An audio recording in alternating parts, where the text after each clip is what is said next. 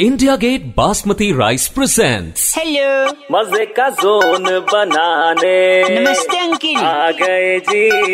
अरे अरे गणतम का बउआ बाबा बाबा बउआ अरे अरे हेलो अरे समीर बोल रहे हैं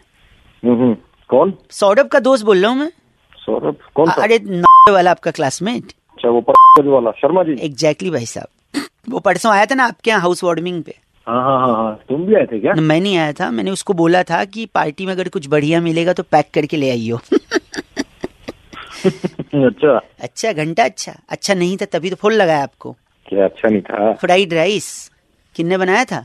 मैंने बनाए थे यार क्या अच्छा नहीं था उसमें उसमें क्या अच्छा नहीं था भाई साहब चावल क्या यूज किए थे गले से ही नहीं उतरे फिनाइल का कुल्ला करके उतारना पड़ा उसको अबे वो है। साला फ्री के तेरे को चावल मिल गए ऐसा चीज ग- गलत क्या कर रहा है गलत ना बोले समझे फ्री का मैं तुझे तो मैं जहर दे दूं खा लेगा